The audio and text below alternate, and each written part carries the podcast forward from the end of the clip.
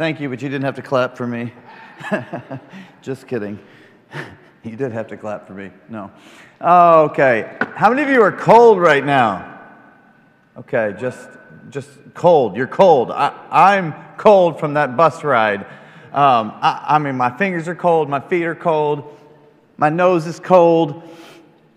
And I'm shaking on the inside. Like I was back there and like I was shivering on the inside. So I'm looking forward to getting warm. I didn't bring a coat with me. My wife told me to, and I tried to look for my coat and I couldn't find it. So that's my fault. And I should have brought a hoodie of some kind. I love hoodies. They're like a blanket, right? What was the second thing that I was going to ask? Oh yeah. Who voted for Roberta? Raise your hand if you voted for Roberta. You know, I thought a whole lot more of you girls were going to vote for Roberta than actually did, okay? And I don't even know how to say the guy's name. Like, yeah, that guy. How many of you voted for him? All right. Not surprised. Okay, put your hands down. Did anybody vote for anybody else? Oh, yeah. Hi, Zach.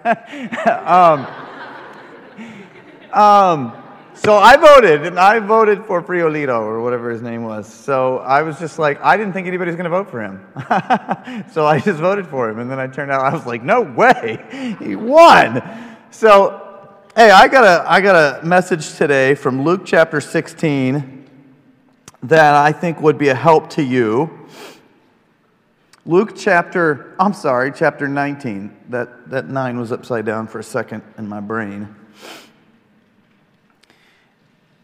It's about a guy who's known by probably everyone in the room for being short.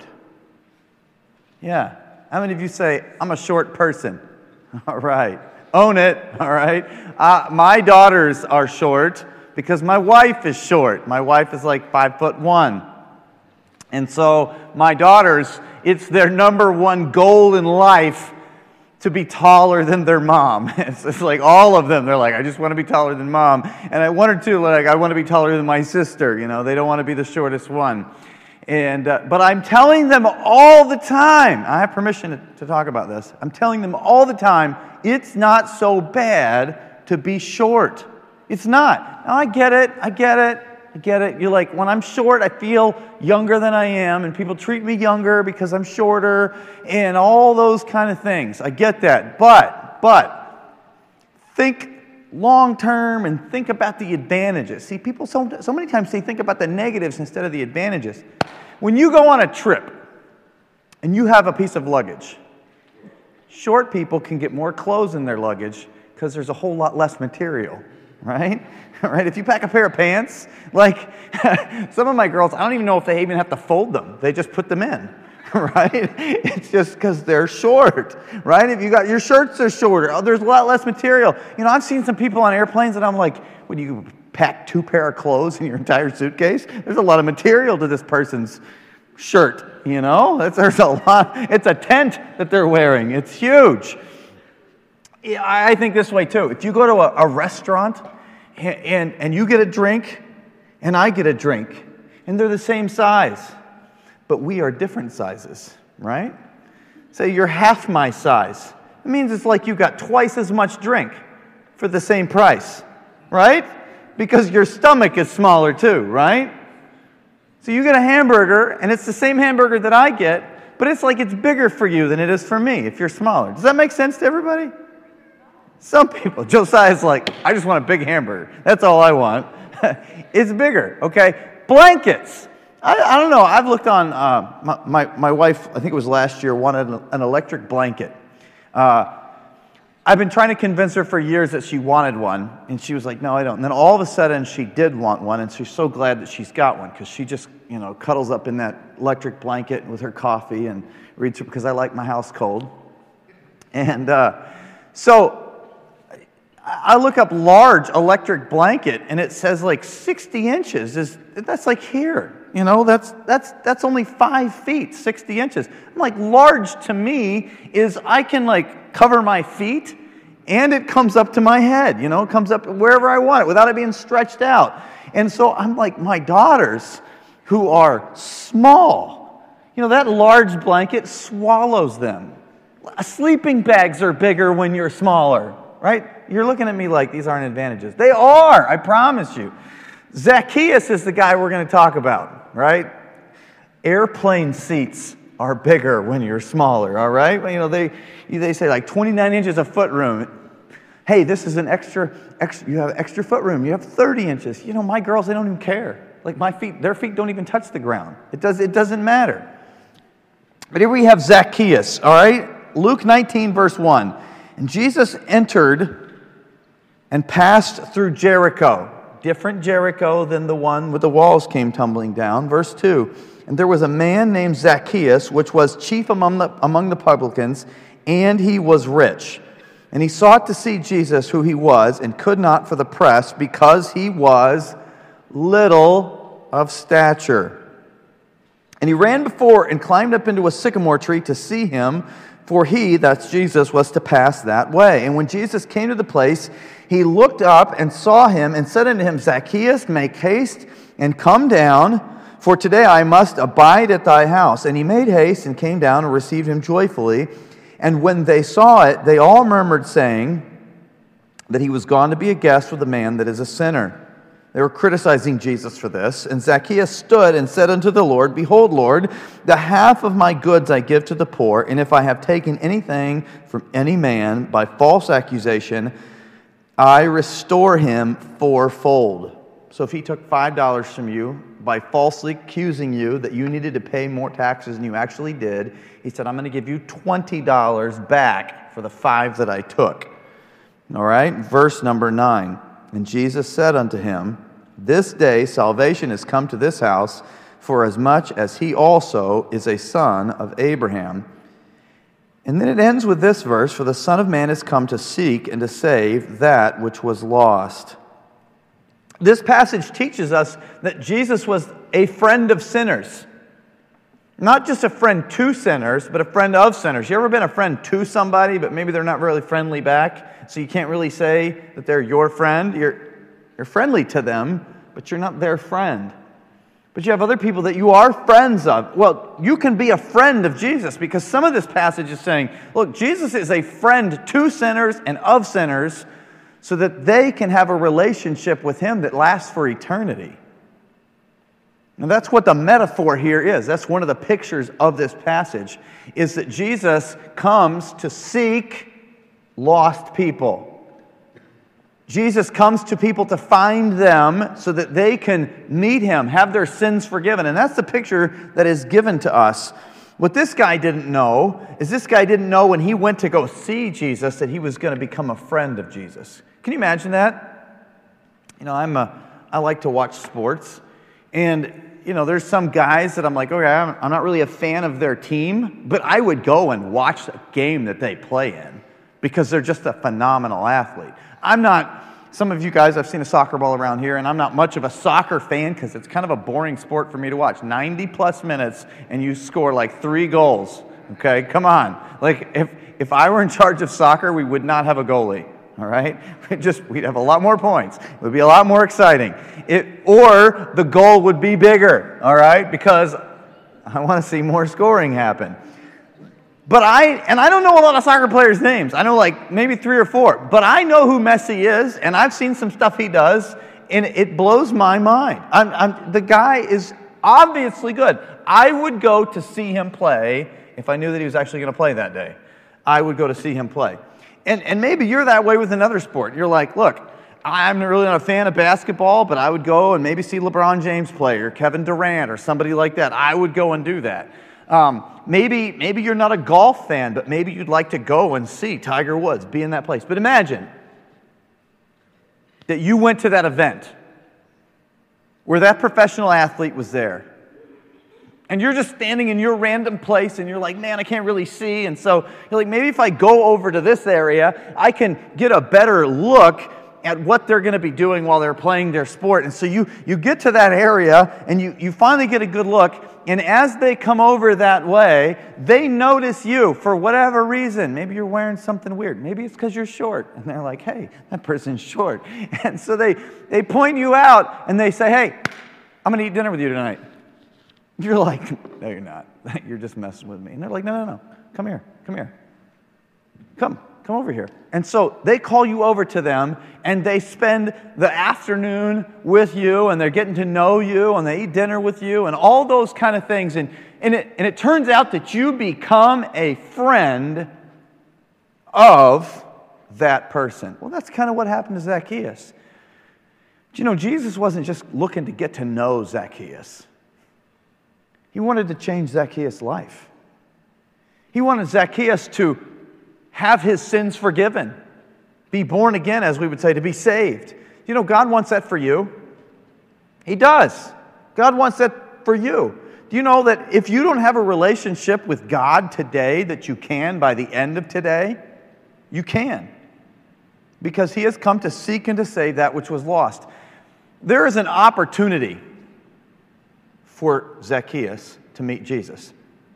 As far as we know, this is the only time that Jesus went through this specific town.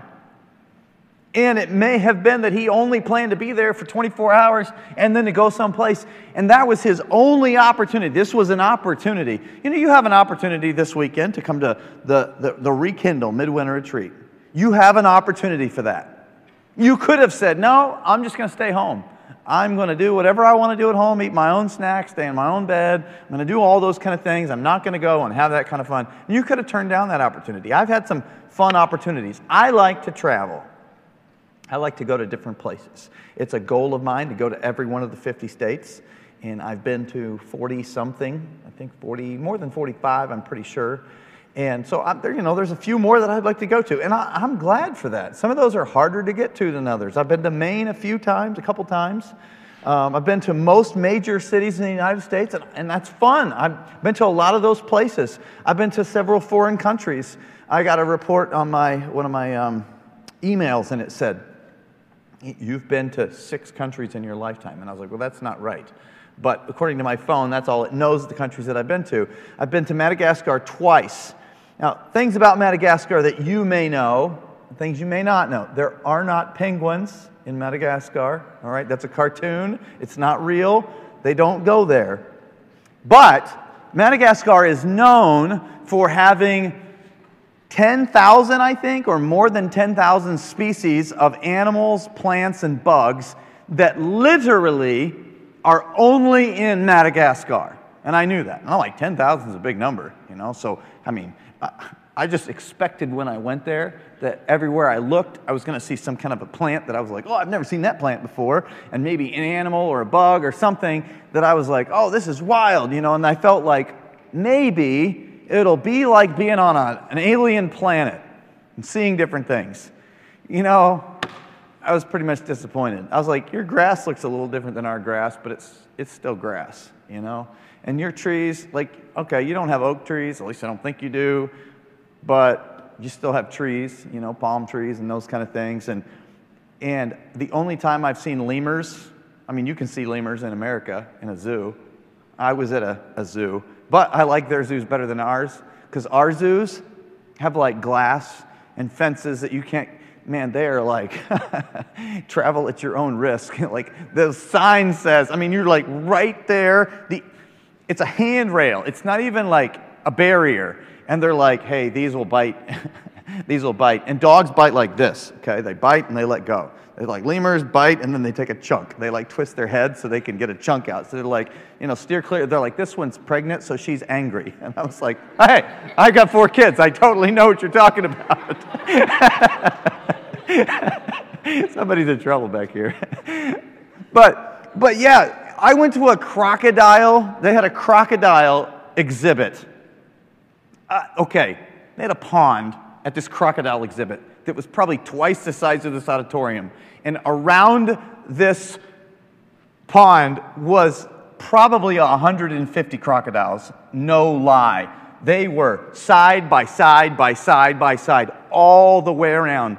And they... Some of them were big enough that they could have swallowed you and not looked any bigger. They were humongous.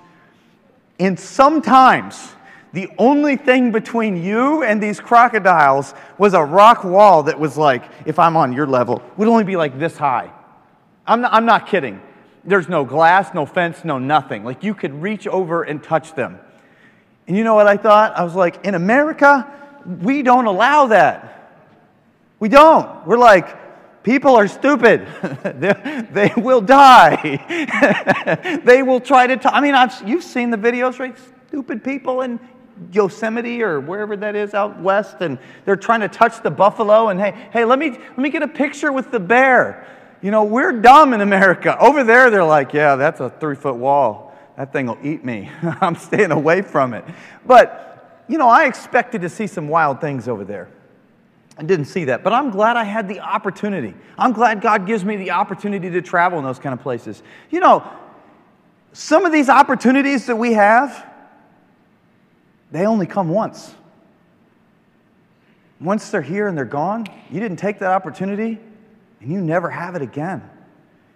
You know, Zacchaeus had an opportunity to meet Jesus that was a passing opportunity. It was something that he had to take when he had the chance to take it. And young people, yes, you're young. It looks like you have all your life ahead of you. It looks like, oh, you could come back to church anytime you want, but we don't know those things. We don't know that. Look, in our lifetimes, COVID happened. And one of the things that showed me was that the whole world can change in 24 hours. The things you thought would never happen. I remember people, all the old people know this, we would think, they'll never cancel sports. There's too much money in it. That's what everybody always said. And one of the biggest sporting events of all time, March Madness, was canceled the week of. Didn't play a game. If it had been in football season, they'd have canceled football. Like, it was shocking. The world can change. Your life can change that fast. And the opportunities that you think, oh, I can meet Jesus anytime I want, I can have a relationship with him anytime I want, it can disappear. It was an opportunity that Jesus came for anybody that was there. It wasn't just for Zacchaeus. It was for anybody that was at Jericho. But it was also a personal opportunity. And just like I'm preaching to all of you, and it's an invitation for all of you to come to Christ, to know him, to have that relationship with him. God is giving it to you as an individual. You know, maybe you have come to Christ. Maybe you are saved. I assume that most of you are. But I don't know your heart. I don't know your relationship with God or lack of it. This is your opportunity.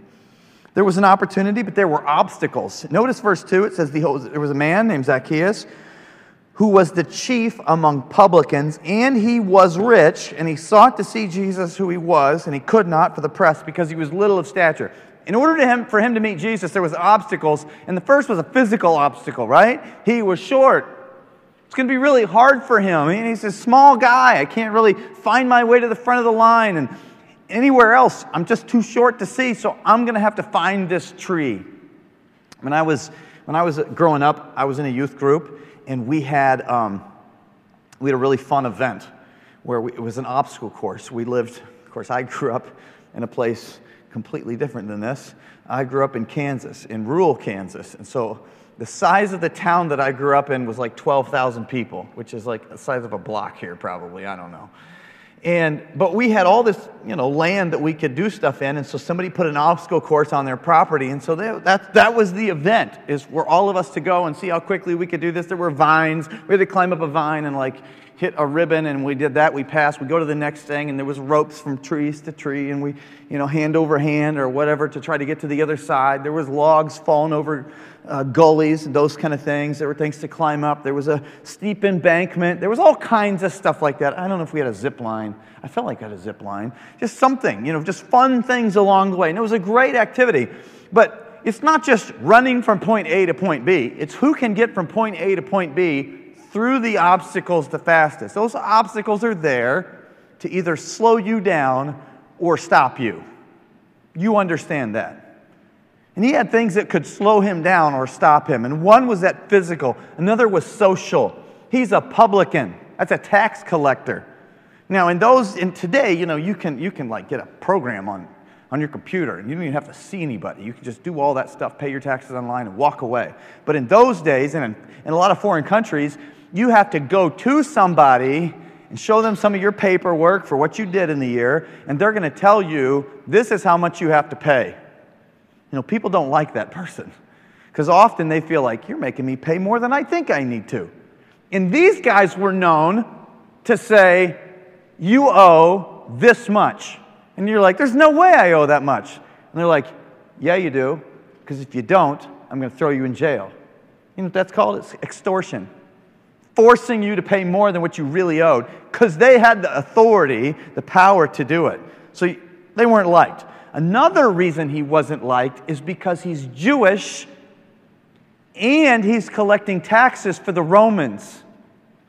So for the Jews in their own land, they're like, this guy's a sellout. This is supposed to be our land. You remember the guy said, should we pay taxes to Caesar? Because some of their belief was, we're Jews. We're in Israel. We shouldn't be paying taxes to somebody else. It's not right. And so they would say, yeah, we shouldn't be paying taxes. But here you have a Jewish guy who's saying, no, you pay taxes to Caesar. So he was not liked.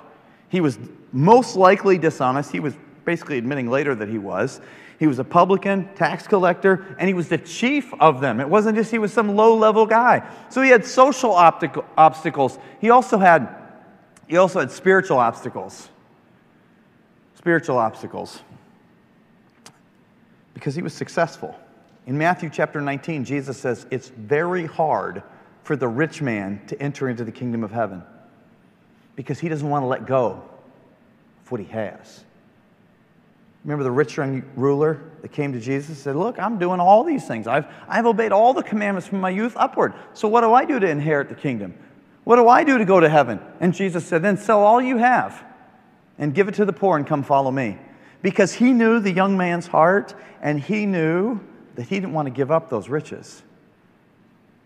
You know, I've been on missions trips to very poor countries and I've been on missions trips to countries that weren't so poor. And you know what I found? In the poor countries, people know they need Jesus, and they'll come to him. They'll listen.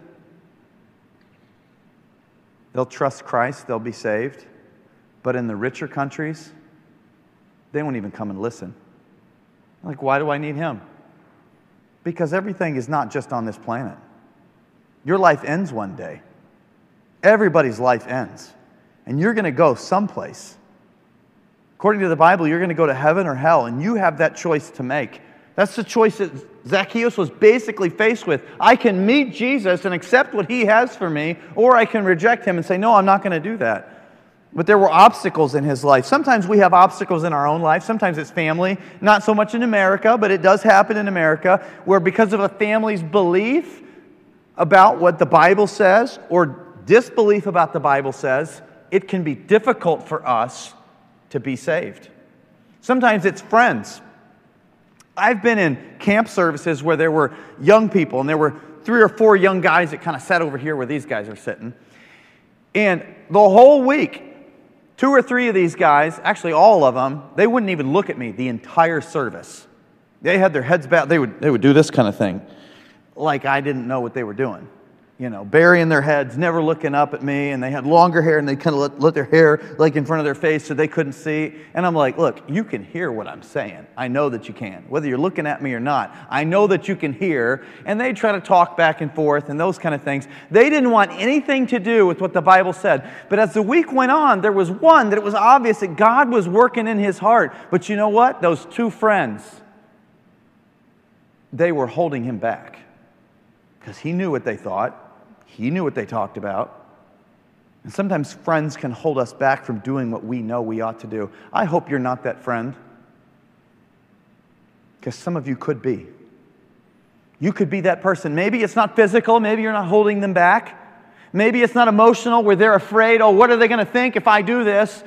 But maybe it's because of your lifestyle. You say you're a Christian. You say you're saved. But because of your lifestyle, because of the way you live, because of the things that you say, because of the things that they know that you do, they are thinking to themselves, if that's a Christian, then why do I need to be that?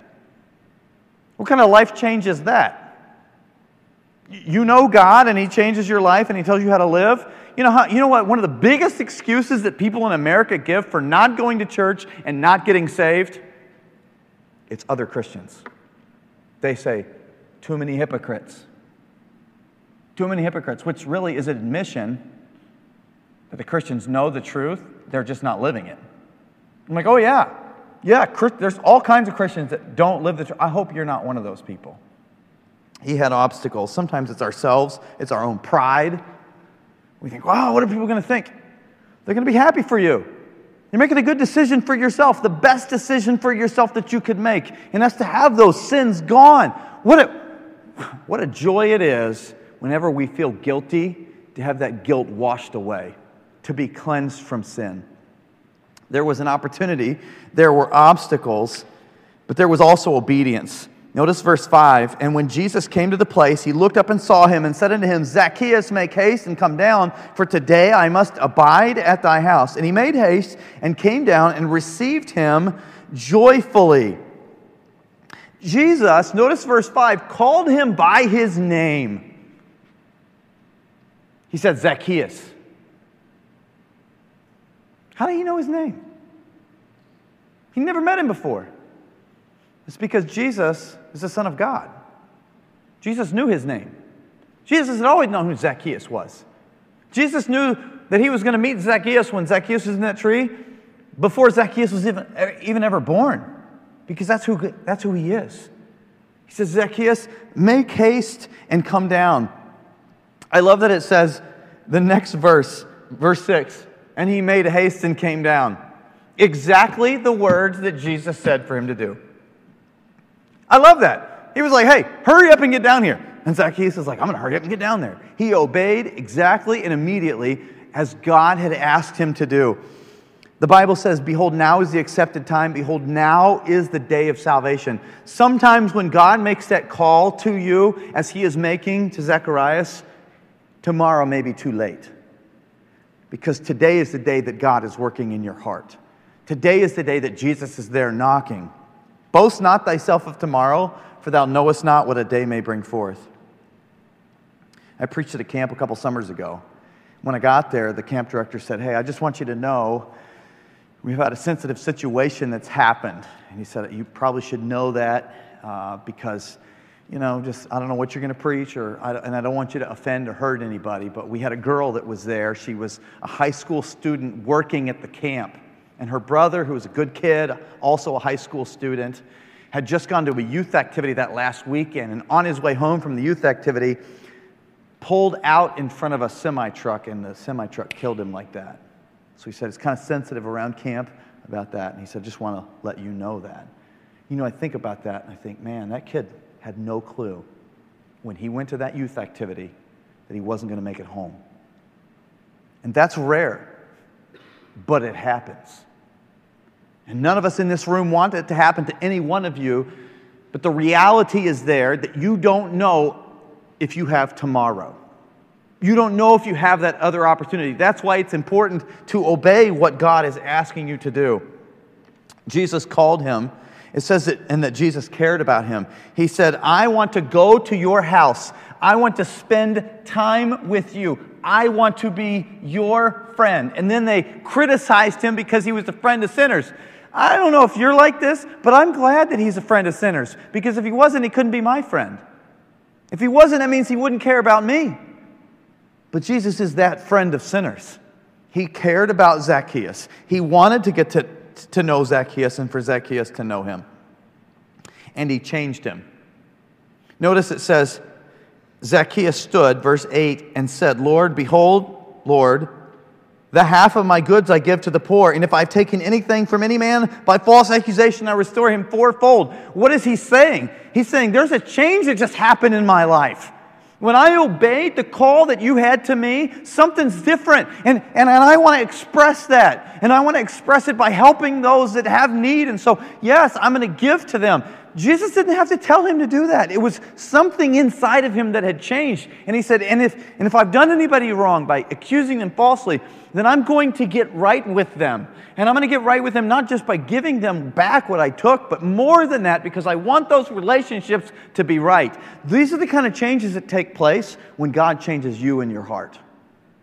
You don't do these to be changed. You do these because you are changed. And then what Jesus said about him, it says this, Verse 9, and Jesus said unto him, This day salvation has come to this house, for as much as he also was a son of Abraham. He said, look, it's obvious that you're saved. And calling him a son of Abraham, that doesn't mean much to us, but to every Jewish person in this day, Abraham was the one guy that if anybody's right with God, it's Abraham.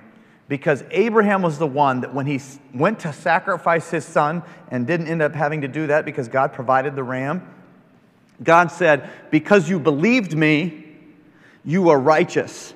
And we're told over and over in Scripture that faith, us believing in God, is counted to us for righteousness, that we are right with God because of faith. And so what Jesus is saying about him, he's the son of Abraham. He is a child of faith. He is righteous in my eyes, and these things that he's saying he's going to do by giving his goods to the poor and by getting right with people is the expression of what is taking place in his life, that I have made him right. The Bible calls that justified, that I have made him right. I have justified him. Jesus was already changing him that fast because he obeyed the call. You know, maybe God is calling you tonight to be saved, and you've never been saved. You've never trusted Christ as your Savior. This is your opportunity like Zacchaeus. When I moved to North Carolina, we moved into this house, and I had to park the big moving truck across the street. And so we kind of went in the house, and I made the plan. There were people there to help us move in, and so we kind of made the plan. And so there was a line of us, and you can imagine if this platform is kind of the yard, and out here, kind of where you are, is the street, and here's the curb. And there was a line of us. We were all kind of lined up here, but we were walking to the curb, and it was kind of a staggered line. It wasn't like we were on purpose aligned, but side by side by side. So we were walking to the curb, and it's mostly a straight street, but down this direction, there's a sharp curve, but not so sharp that people really have to slow down. Now, the speed limit's like 25, but I've heard people come around that curve so fast that their wheels are squealing. And so they can, get to here, they're 35, 40 miles an hour, but it's not that far. And so we're walking there, and so I'm looking this way, and then I look back this way. But when I looked this way, I saw my I think she was 5 at the time, my 5-year-old daughter. She's always, there and active. She was kind of in the back, but she was coming. And we were walking. She was running. She's not paying attention. But all the rest of us are adults. We're paying attention. And I see that car. We all see the car. And we get to the curb and stop. Right? Because that's what you do. You look both ways and you stop. But out of the corner of my eye, I could see my daughter. She wasn't slowing down. And that dad instinct kicks in. And just that fast, I just said, stop! And I'm not kidding you. Like, she was in a full run. She was like this, and took that final step right then. That car went right in front of her. Never slowed down a bit. And if she hadn't have obeyed immediately, it would have been bad news. But because she obeyed, she was safe. Can I tell you, it's that serious? It's that serious with your life that if you don't obey the call that God has on your life, you will not be safe from the judgment that is to come. And God wants you to know that. That's one of the reasons why the cross was so cruel, why that crucifixion was so mean, because God wants you to know that the punishment of sin is that bad and that Jesus took it for you so that you don't have to have it. And what he's calling for you to do today is to repent of that sin. Say, God, I don't want the sin. I want you. You know what he says? Done. Done. That's all you have to do. With your heads bowed and eyes closed, maybe somebody here tonight would say, preacher, that's me. God's speaking to my heart. And I know that what I need tonight is to trust Christ as my Savior. I need to come to him like Zacchaeus did, and I want to obey that. With all the young people with your heads bowed and your eyes closed, look, if you were the one raising your hand, you would want others to respect you. So we're going to respect others. You wouldn't want anybody peeping on you and peeking at you and seeing if you're... So we're not going to do that either, are we? But maybe you're the one here today, and it looks like everybody's heads are bowed and eyes are closed and nobody's looking around. I want to give you that privacy, but how many of you would say, preacher, that's me. God is asking me to come to him tonight. I've never been saved, but I know that that's what God wants me to do right now. If that's you, would you raise your hand anywhere in the room so that I can see that? Preacher, pray for me. I know this is what the step that God would have me to take. to trust Christ as my Savior. Anybody at all? You say, preacher, just pray for me. That's who I am. I haven't seen any hands yet, but I don't want to miss it if you're trying. I'm going to encourage you to do this. Maybe there's somebody in your life that you know. Could be somebody that's here and just hasn't raised their hand, but somebody that you know that needs to be saved. And if they don't obey the call of God on their life, it's bad news. Maybe God is stirring your heart to be the one to tell them, to invite them, to talk to them about the change that God has put in your life. Or maybe God's speaking to you because you really can't tell them because your testimony for Christ is not good when you're around them. You say things you shouldn't say. You do things you shouldn't do. So it's hard for you to tell them to be saved when you don't live like it. With your heads bowed and eyes closed, would you stand to your feet as the hymn of invitation begins to play? If God has spoken to your heart and you need to deal with something, you can come at this altar and pray. You can head to the back. We've got sponsors, counselors back there. If you need to be saved and you didn't raise your hand, but you know this is what God wants me to do, you can take a step out. People will get out of your way and you can walk straight to the back and you can talk to a leader and they can help you. Thank you for listening. You have listened well tonight. But if God is speaking to your heart, you're not done. You have something you need to do.